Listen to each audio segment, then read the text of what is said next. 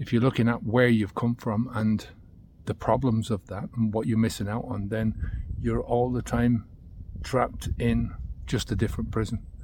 And what's the point in that? You might as well leave the past behind you. You know, just think where you are on this journey. Most people are motivated by fear. They start out this whole journey just being fearful of what's gonna what's gonna happen, of what they're leaving behind.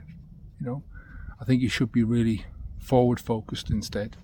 You know, you're focusing on um, the pain, on the on, on what you're leaving behind.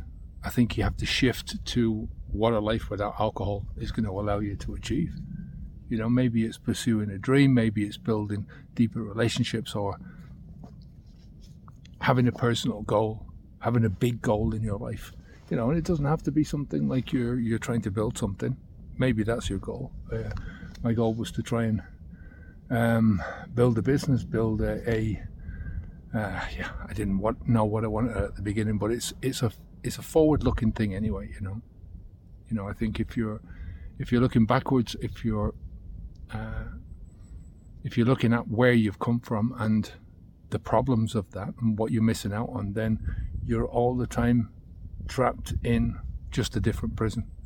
And what's the point in that? You might as well leave the past behind you. You might as well say to yourself, well, you know, because I've stopped doing this one thing, I'm opening up potential. So let's see where that's going to take me and embrace that.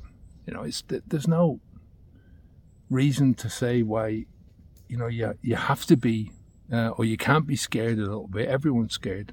You know, everyone's scared about something new in their lives. It's just the way that we are.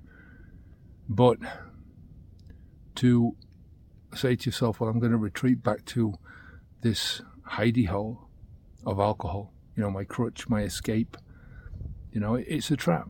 It's not an escape at all.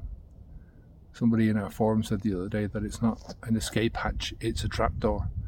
Uh, and I can't agree with him more, you know. It's definitely a trapdoor. Boys are loving the snow. Take care of yourself, and I'll speak to you in the next one.